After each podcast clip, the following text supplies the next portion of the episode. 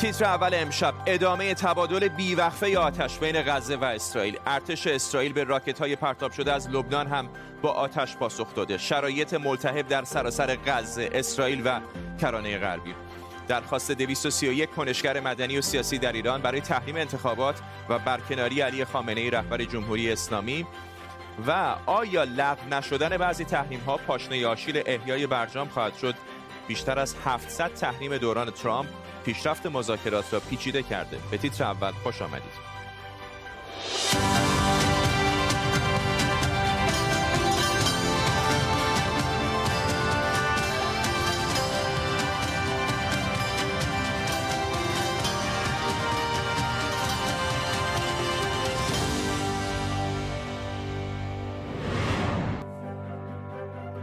سلام به شما. در حالی که بمباران غزه و راکت پرانی به سمت اسرائیل بیوقفه ادامه داره تنش در مناطق اشغالی کرانه غربی هم بالا گرفته. ساعتی پیش تظاهر کننده ها در رام الله با نیروهای امنیتی اسرائیل درگیری شدن. یک فلسطینی کشته شده چندین تظاهر کننده و دست کم دو سرباز اسرائیلی هم زخمی شدند. علیرغم افزایش فشارهای بین‌المللی هنوز نشانی از آتش بس نیست. تنشی که با تظاهراتی از منطقه شیخ جراح شروع شده بود حالا سراسر اسرائیل و سرزمین‌های فلسطینی رو فرا گرفته. در طول برنامه تیمی از کارشناسان و خبرنگاران برای پوشش تحولات اسرائیل و غزه ما رو همراهی می‌کنن و البته خبرهای دیگر پیش از همه بریم سراغ بابک اساقی همکارم در تل بابک اونجا چه خبره؟ در حال حاضر تظاهر کنندگانی که در شهر یافو در قلب تلاویو اینجا تظاهرات کرده بودند شاید 400 500 نفری در اینجا بودند که با های فلسطین فریاد می‌زدند که با روح و خونشون فلسطین را آزاد خواهند کرد. اعلام همبستگی کردند هم با مردم غزه هم با مردم شیخ جراح و حرم شریف در اورشلیم. تعداد بسیار زیادی پلیس در اینجا جمع شده بود که هیچ اتفاقی در اینجا نیفتاد و آرام آرام پلیس ها هم از اینجا رفتن و در حال حاضر اینجا آرام هستش. در حال حاضر تنشا تقریبا در تمامی اسرائیل ادامه داره. از غزه گرفته تا کرانه باختری از کرانه پاختری تا شیخ جراح اورشلیم و از اونجا به مرکز اسرائیل در یافو و لود و شمال اسرائیل در مرز لبنان. امروز باز هم تظاهر تظاهراتی بود و تظاهر کنندگان خواستند که وارد سرزمین های یهودی نشین بشن. همانطوری که گفتین تنش به شدت ادامه داره. امروز ارتش اسرائیل به خاطر تیراندازی هایی که در کرانه باختری اتفاق افتاده بود در حین تظاهرات و دو سرباز اسرائیلی زخمی شدن. وضعیت ویژه را در شهرهای یهودی نشین در حومه کرانه باختری در کرانه باختری اعلام کرده و قرار هستش که فردا هم این تظاهرات در کرانه باختری باختری ادامه داشته باشه. من چندی پیش با یکی از نمایندگان عرب پارلمان اسرائیل سامی ابو شهدا در رابطه با آنچه که آنها در این منطقه انجام دادن و تظاهرات گفتگو کردم که با هم میشنویم. متاسفانه شاهد تکرار اتفاقات انتفاضه دوم هستیم. پلیس اسرائیل هنوز با شهروندان عرب فلسطینی در داخل اسرائیل به عنوان دشمن رفتار می‌کنه و نه به عنوان شهروند. ما شاهد خشونت زیادی علیه مردممون هستیم و داریم علیه کشته شدن مردممون تظاهرات می‌کنیم. ما جزوی از مردم فلسطینیم. ما داریم صدای اعتراضمون رو علیه این اقدامات بلند می‌کنیم. مشکل اینجاست که پلیس با ما مثل دشمن رفتار می‌کنه.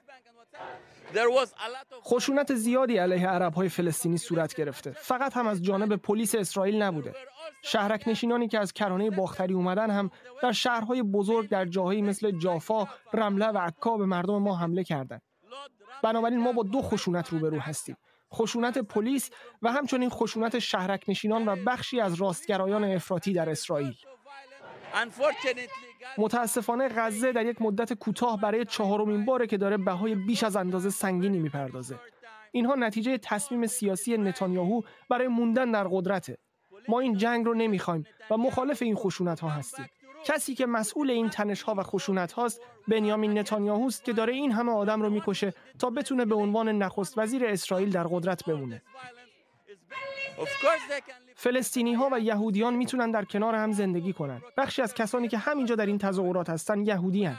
ما مخالف یهودیان نیستیم. مخالف خشونت و حمله علیه مردم خودمون هستیم.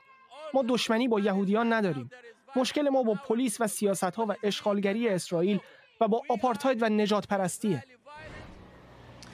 در, در رابطه با بمباران ساختمانی در غزه که خبرگزاری های ای پی و الجزیره در اونجا بودن هم دقایقی پیش خبری به من رسید و اون هم این که گانت وزیر دفاع اسرائیل مدارکی را در رابطه با اینکه سازمان حماس در این ساختمان ها فعالیت می کرده و اسلحه نگه می داشته را به مقامات آمریکایی امروز نشان داده و گفته که این ساختمان را برای این بمباران کرده که مکان نظامی و فعالیت حماس بوده. باز هم باید تکرار کنم فرداد که تنش در تمامی مناطق و تمامی جبهه های مختلف ادامه داره و ما فردا هم در همین رابطه این مسائل را دنبال خواهیم کرد. ممنونم از تو بابک اساقی در تلاویو با ما همطور که بابک اشاره کرد در نقاط مختلف کرانه باختری از جمله در نابلس در هبرون یا الخلیل و همینطور که در تصاویر زنده می‌بینید در بیت لحم تظاهراتی گسترده در جریان بوده. پلیس با تعدادی از تظاهر کنندگان درگیر شده. دولت خودگردان فلسطینی در کرانه غربی رود اردن درخواست اعتصابی سراسری کرده. در جریان بخشی از درگیری های امروز در رام الله گفته شده که تظاهر کنندگان در کرانه غربی به روی پلیس اسرائیل آتش گشودن. هرچند نادر هست در کرانه غربی که تظاهر کنندگان مسلح باشند و گفته شده در اثر این درگیری دو سرباز فلسطینی زخمی شدند. پلیس اسرائیل هم به سوی تظاهر کنندگان آتش گشوده هم آتش زنده و هم, هم گاز اشکاور. در جریان این هم گفته شده که یک فلسطینی کشته شده و چندین نفر دیگه زخمی شدن. تصاویر زنده رو می‌بینید از بیتلم در کرانه غربی رود اردن این روزها البته اسم غزه رو زیاد شنیدیم. ببینیم این نوار غزه کجاست و چه مشخصاتی داره. اینجا نوار غزه است منطقه‌ای که 59 کیلومتر مرز زمینی با اسرائیل داره و 13 کیلومتر مرز زمینی در جنوب با مصر و از سمت دیگه هم در کنار دریای مدیترانه هست. اگر بخوایم بدونیم نوار غزه تقریبا چقدر با شما فاصله داره می‌تونید اینطور در نظر بگیرید که فاصلش تا تهران حدود 1600 کیلومتره. مساحتش هم تقریبا نصف تهرانه و در هر کیلومتر مربعش حدود 5100 نفر زندگی می‌کنند. نوار غزه یکی از دو بخش اصلی سرزمین های فلسطینی رو تشکیل میده. بخش دیگه این سرزمین هایی که خیلی بزرگتره در کرانه باختری رود اردن قرار داره. مساحت سرزمین های فلسطینی در کل حدود 6000 کیلومتر مربع و مساحت نوار غزه حدود 360 کیلومتر. نوار غزه همونطور که اینجا در تصویر می‌بینید از پنج منطقه تشکیل شده که بزرگترینش منطقه که اسمش غزه است و بیشتر جمعیت هم در همین شهر غزه ساکن هستند. جمعیت غزه نزدیک به دو میلیون نفره جمعیت زیر 14 سال 42 نیم درصده و از بقیه گروه های سنی بیشتره. امید به زندگی در نوار غزه نزدیک به 75 ساله و جالبه که بدونید از امید به زندگی در ایران که 74 سال و نیمه یکم بیشتره. مردم غزه اکثرا مسلمان سنی مذهبن یعنی حدود 98 درصدشون یک درصد هم اقلیت مسیحی داره.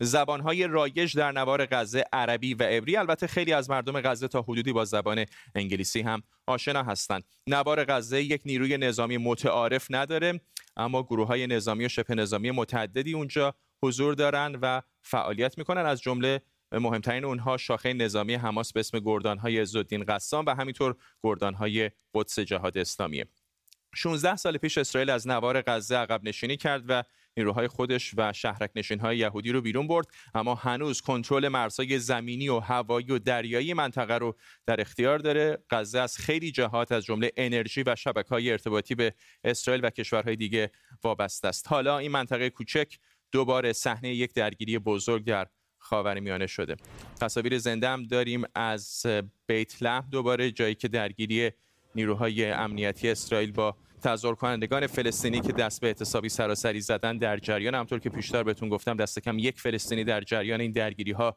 کشته شده و دو سرباز اسرائیلی هم گفته شده که از ناحیه پاز زخمی شدند. بریم به ایران. 231 کنشگر مدنی و سیاسی در ایران در یک نامه سرگشاده خواستار تحریم انتخابات ریاست جمهوری 1400 و برکناری علی خامنه ای رهبر جمهوری اسلامی شدند. امضا کنندگان این بیانیه انتخابات ریاست جمهوری 1400 رو ساختگی و فرمایشی توصیف کردند و خواستار گذار مسالمت آمیز از جمهوری اسلامی شدند. جواد لعل محمدی عضو کانون سنفی معلمان ایران از تهران با مساق لعل محمدی چطور این گزار مسالمت آمیز باید صورت بگیره؟ ببینید مردم ما بین در دارن یعنی امیدوارند به بستن نظام اسلامی و حقوق می‌کنند و معتقدند که برای رسیدن یک رفاه اسلامی باید برود یعنی به قطعیت به یقین آقای لعل محمدی من ازتون عذر می‌خوام. صدا بسیار منقطع است. اگر بتونیم در ادامه برنامه به شما باز میگردیم ولی فعلا باید با عرض پوزش از شما خداحافظی بکنم. بر اساس گزارش خبرگزاری رویترز دولت دونالد ترامپ بعد از خروج از برجام بیشتر از 700 نفر و نهاد ایرانی رو تحریم کرده. از جمله شمار زیادی از مؤسسات حیاتی برای اقتصاد ایران مثل بانک مرکزی و شرکت ملی نفت. با ادامه مذاکرات هسته‌ای در وین امروز در ایران 200 نماینده مجلس با لغو بخشی از تحریم ها مخالفت کردند و گفتند اگر 100 درصد تحریم ها لغو نشه انگار هیچ تحریمی لغو نشده. احمد سمدی خبرنگار ما از وین با ماست. احمد چقدر نگرانی ها در مورد اینکه چه بخشی از تحریم ها و آیا اصلا اصولا کل تحریم ها لغو خواهد شد یا نه تاثیر گذاشته بر روند مذاکرات اونجا در وین. فردا این اول بگم که خب امروز یک به یک باره یک جنب جوشی در همین هتل پشت سر من انجام شد و دیدیم که هیئت ایرانی به صورت کامل اومدن در هتل مستقر شدن و بعد از اون هم رؤسای برخی از هیئت نمایندگان کشورهای مختلف اومدن و یک جلسه ای رو اینجا برگزار کردن. خب پیش از اون من با آقای انریک مورا که در واقع هماهنگ کننده نشست کمیسیون مشترک برجام هست با او یه گفتگوی کوتاهی داشتم و از او سوال کردم که تا چه حد این امکان وجود داره که شما به یک توافق دست پیدا بکنید و او گفتش که امکان دست به توافق خیلی نزدیک هستش. خب ما می‌دونیم که هیئت ایرانی اصلا پاسخی به خبرنگاران فارسی زبان خارج از کشور نمیدن و ما مجبور میشیم که این سوالات رو از هیئت‌های دیگه بپرسیم و در یک ساعت پیش که آقای اولیانوف اومد آقای اولیانوف از جلسه بیرون اومد از او یک سوالی کردیم و پرسیدیم که چه اتفاقی افتاده اونجا و گفتش که پیشرفت های معناداری ما شاهد هستیم و در خصوص اون نامه بیانیه که 200 نماینده مجلس در واقع صادر کردن در خصوص اون بخشی که مربوط به سانتریفیوژ ها میشه از او سوال شد و آقای اولیانوف گفتش که از نظر ما میشه این سانتریفیوژ ها رو تحت نظر آژانس انبار کرد. اما اونچه که در واقع بعد در پاسخ به سوال تو بگم این هستش که اینجا درسته که در واقع دیپلمات از پیشرفت صحبت می‌کنن اما همچنان اون علامت سوال های بزرگ باقی مونده و اون بحثی که مربوط به برداشتن تحریم ها به ویژه تحریم های سپاه پاسداران و بحث بیت رهبری و همچنین تحریم هایی که مربوط میشه به موضوع حقوق بشر همچنان پاورجاست. در خصوص اونها هیچ سوالی و جوابی نمیشه و همچنین موضوع گریز هسته ایران هم همچنان یکی از سوالات و ابهامات مهم هستش که هنوز کسی با اونها جواب نداده و به نظر میاد که ما در روزهای آینده باید شاهد چالش های بیشتری از سوی مذاکره کنندگان باشیم. ممنونم از تو احمد سمدی خبرنگار ما در محل مذاکرات در وین اتریش.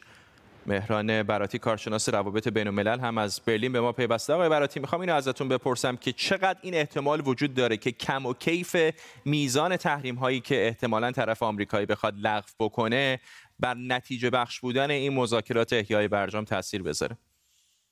خب تصمیمات تحریمی آقای ترامپ بسیار سنگینه و به راحتی قابل لغو هم نیستن.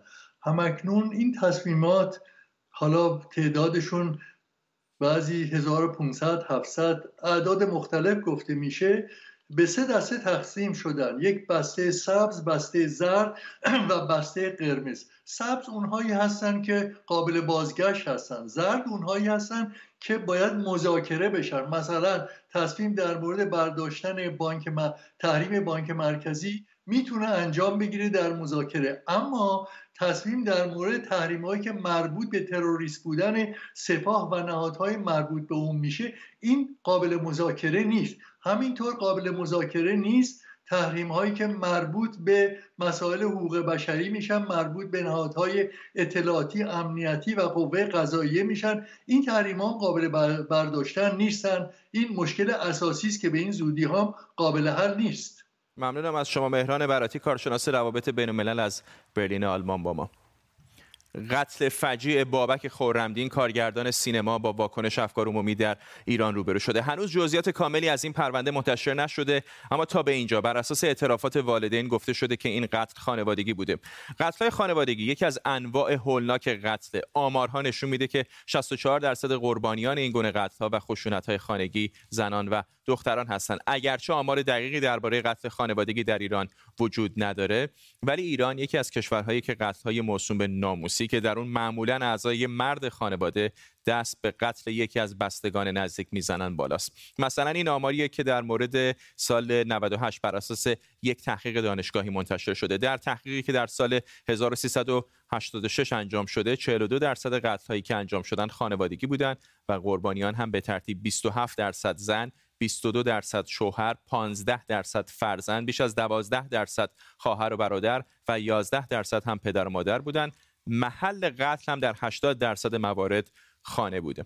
بعضی از حقوقدانها میگن قوانین اسلامی در قوانین جزای ایران به نوعی به قاتلان جواز مرگ میده مثلا ماده 630 قانون مجازات اسلامی که راه رو برای قتل زن در صورت رابطه جنسی باز گذاشته و همینطور موارد دیگری از این قوانین که برای بستگان درجه اول مقتول که خودشون ولی دم به حساب میان مجازات کمتری در نظر گرفته شده در یک مطالعه دانشگاهی در سالهای 84 و 85 چهل درصد قتل‌های تهران قتل‌های خانوادگی بودند.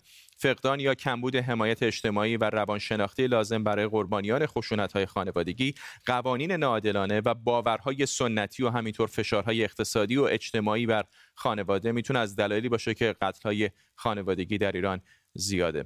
بابک پاکنیا حقوقدان و وکیل دادگستری از تهران با ماست پاکنیا خیلی کوتاه اشاره کردیم که انتقادهایی وجود داره در مورد قوانین ایران که در بعضی از موارد قطعهای خانوادگی این در واقع مسئولیت به کسی که قتل رو انجام داده داده میشه به شکلی مثلا اگر پدری فرزندش رو بکشه یا همسرش رو تحت شرایطی بکشه ممکنه در واقع از مجازات های سنگین بتونه فرار کنه.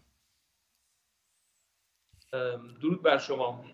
ببینید در خصوص موضوع قتل فرزند توسط والدین ابتدا باید توجه کنیم که این موضوع به لحاظ فقهی منشأ قرآنی نداره.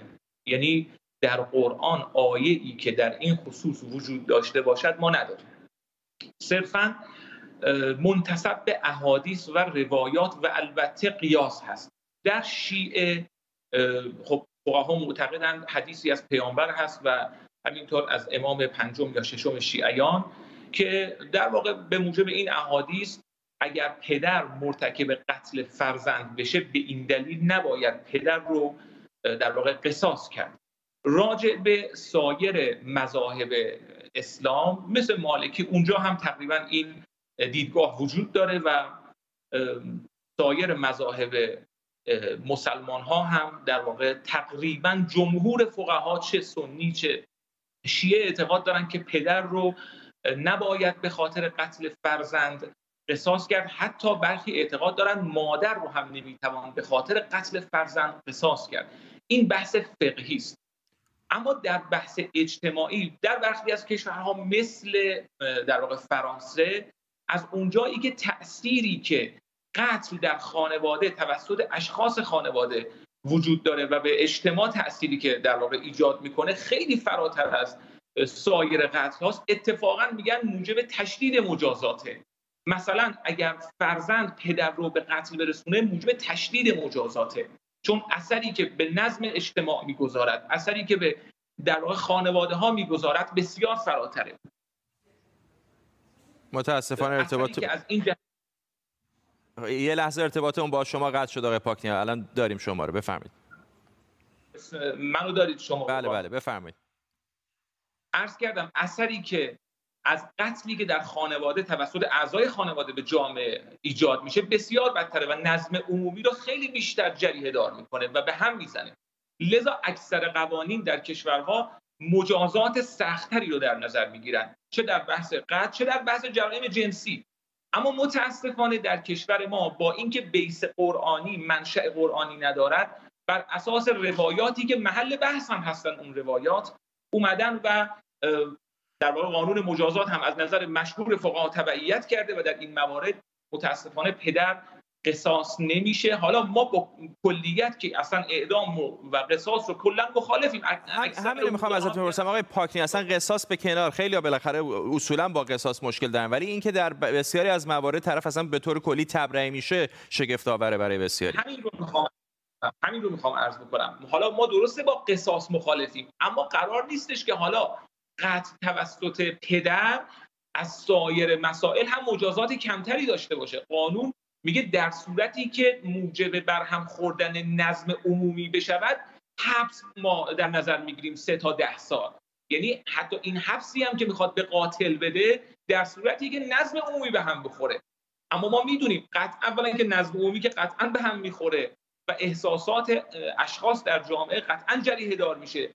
و قانونگذار باید در این موارد حالا ضمن اینکه ما با قصاص مخالفیم اما در بحث حبس مجازات سنگینتری رو در نظر بگیره. چون عرض کردم اثری که قتل در بین اعضای خانواده دارد به مراتب فراتر از سایر انواع قتل در قانون مجازات. ممنونم از شما. بابک پاکین حقوقدان و وکیل دادگستری از تهران با ما. رضا اردکانیان وزیر نیرو گفته تابستان امسال خشکترین تابستان در 50 سال اخیر در ایرانه. عیسی کلانتری معاون رئیس جمهوری و رئیس سازمان محیط زیست ایران هم اعلام کرده جنگ آب از استانها به روستاها رسیده. مدتی که کارشناسان درباره ورشکستگی آبی و احتمال جیرهبندی آب به خصوص در کلان شهرهای ایران در تابستان امسال هشدار میدن. نیکاهنگ کوسر روزنامه‌نگار حوزه آب و زمینشناس از واشنگتن دی سی با ماست. آقای کوسر چه هست دلیل اینکه این نگرانی ها یهو افزایش پیدا کرده؟ درود بر ما. ببینید سالهاست هشدار داده شده به مقام های جمهوری اسلامی که مدیریت آبشون ما را به چه نقطه خواهد رسوند. از زمان میرحسین موسوی هاشمی رفسنجانی خاتمی احمدی نژاد و همین اوایل دوره آقای روحانی. مملکت ما مملکت کمبارانی هست. اما وقتی میزان مصرف آب بیشتر از دارایی آب تجدیدپذیرمون باشه ما دچار بحران شدیدی میشیم که الان به وضعیت ورشکستگی آبی رسیدیم. امسال می‌گویند میزان منابع آب تجدیدپذیر ما 90 میلیارد متر مکعب است اما مصرفمون 96 میلیارد. 6 میلیارد اضافه مصرف ما از سفره آب زیرزمینی میاد. کشاورزی اشتباه مدیریت آب اشتباه در حوزه شهری و صنعتی در کنار همدیگه و مسئولیت ناپذیری و عدم پاسخگویی ما رو به این نقطه رسونده و همین آقایان کلانتری اردکانیان بیطرف و در دولت‌های مختلف خودشون جزو عواملی بودن که ما رو به این نقطه رسوندن. راه حل کوتاه مدت دست کم چه می‌تونه باشه؟ ببین راه حل کوتاه مدتی نداره. مدیریت آب یک مسئله پیچیده است. یک وضعیتی که شما سیستم های مختلف رو باید در کنار همدیگر داشته باشید و بتونید سیستم ها رو مدیریت بکنید. سرزمین ما آبرفت زیاد داره. آب رو می‌توان در آبرفت ها ذخیره کرد. این پتانسیل رو سالهاست استفاده نکردن. آبخوانداری می‌توانست این امکان رو فراهم بکنه. الان سه هست که می‌دونن می‌تونن این کار بکنن اما چسبیدن به سدسازی و مدیریت آبهای سطحی که هم آبخوانها رو خوش کرد و هم بخش عمده از آبها در دریاچه و مخازن سدها تبخیر شد و آب رو اومدن منتقل کردن از یک نقطه به نقطه دیگر و یک منطقه مبدا رو خوش کردن. راه حل کوتاه مدت این قضیه بسیار دشواره. یکی اینکه با مصرفمون رو باید کاهش بدیم کشاورزیمون رو تغییر بدیم به کشاورزانی که ازشون می‌خوایم کاشت نکنن تا آبهای زیرزمینی آروم آروم بیان تجدید بشن بهشون کمک مالی بکنیم و آنها رو تنها نگذاریم. و در این حال حواسمون باشه که این وضعیت که الان مادرش هستیم باعث خواهد شد بسیاری از روستاییان مهاجرت بکنن. بین سال 85 تا سال 90 بر اساس آمار مرکز آمار ایران 64 درصد مهاجرت ها به خاطر کم آبی بوده. و از ابتدای دوره آقای روحانی تا امروز نزدیک به 10 میلیون نفر حاشیه نشینامون اضافه شدن. بخشی از این قضیه به همین خاطر هست که به دنبال یک راه حل های بلند مدت نبودند دو راه حل های کوتاه مدت رو هم جدی نگرفتن. در نهایت با وضعیت فکری که وجود داره در جمهوری اسلامی که توجهی نداره به بازدهی و فقط فکر می‌کنه رکورد زدن و رسیدن به خودکفایی غذایی چیزی که مورد نظر آیت الله خامنه‌ای هست و افزایش جمعیت اون هست این باعث میشه که ما به وضعیتی برسیم که قابل جمع کردن نیست. در نهایت باید بگم که کاندیداهای ریاست جمهوری هم توجه به این مسئله ندارن گروه های سیاسی هم هیچ توجهی ندارن و خیلی از تحلیلگران سیاسی هم متاسفانه اونقدر جذب چیزهای زرد سیاسی هستن که به اهمیت این مسئله واقف نیستن. به نظر من بایستی یک حرکت عمومی انجام بشه و فکر می‌کنم تغییر بسیار بزرگتری لازم هست که ما بتونیم ایران رو نجات بدیم. ممنونم از شما. نیکا هنگ کوسر از واشنگتن دی سی با ما. دوباره تصاویری زنده داریم از بیتلم در مناطق اشغالی کرانه غربی رود اردن جایی که تظاهرات گسترده در جریان بوده. فقط هم در بیتلم نیست در رام در نابلس در هبرون یا الخلیل و شهرهای دیگر سرزمین های فلسطینی تظاهرات گسترده در جریان بود. بعد از اینکه فلسطینی ها درخواست اعتصاب سراسری کردن یک فلسطینی در جریان این درگیری ها دست کم کشته شده و در اثر تیراندازی تعدادی از تظاهر کنندگان به نیروهای امنیتی اسرائیل دو سرباز اسرائیلی هم در ناحیه پا زخمی شدن. تصاویر زنده رو دارید می‌بینید در بیت لحم. الان کم و بیش وضعیت شهر به نظر آرام میاد ولی تا همین نیم ساعت پیش گاز اشکاور رو می‌شد در نقاط مختلف شهر. از جمله همین تصاویر زنده دید در بخشای غزه هم بیش از 230 فلسطین 213 فلسطینی دست کم کشته شدن در اسرائیل هم تعداد کشته ها رو به افزایشه امروز 28 اردیبهشت روز بزرگداشت عمر خیام شاعر، فیلسوف و ریاضیدان ایرانی. فردا ساعت 8 شب به وقت ایران دوباره در تیتر اولی دیگر با شما خواهیم بود. ولی ای دوست بیا تا غم فردا نخوریم. بین یک دم عمر را غنیمت شماریم فردا که از این دیر فنا درگذریم با هفت هزار سالگان سر بسریم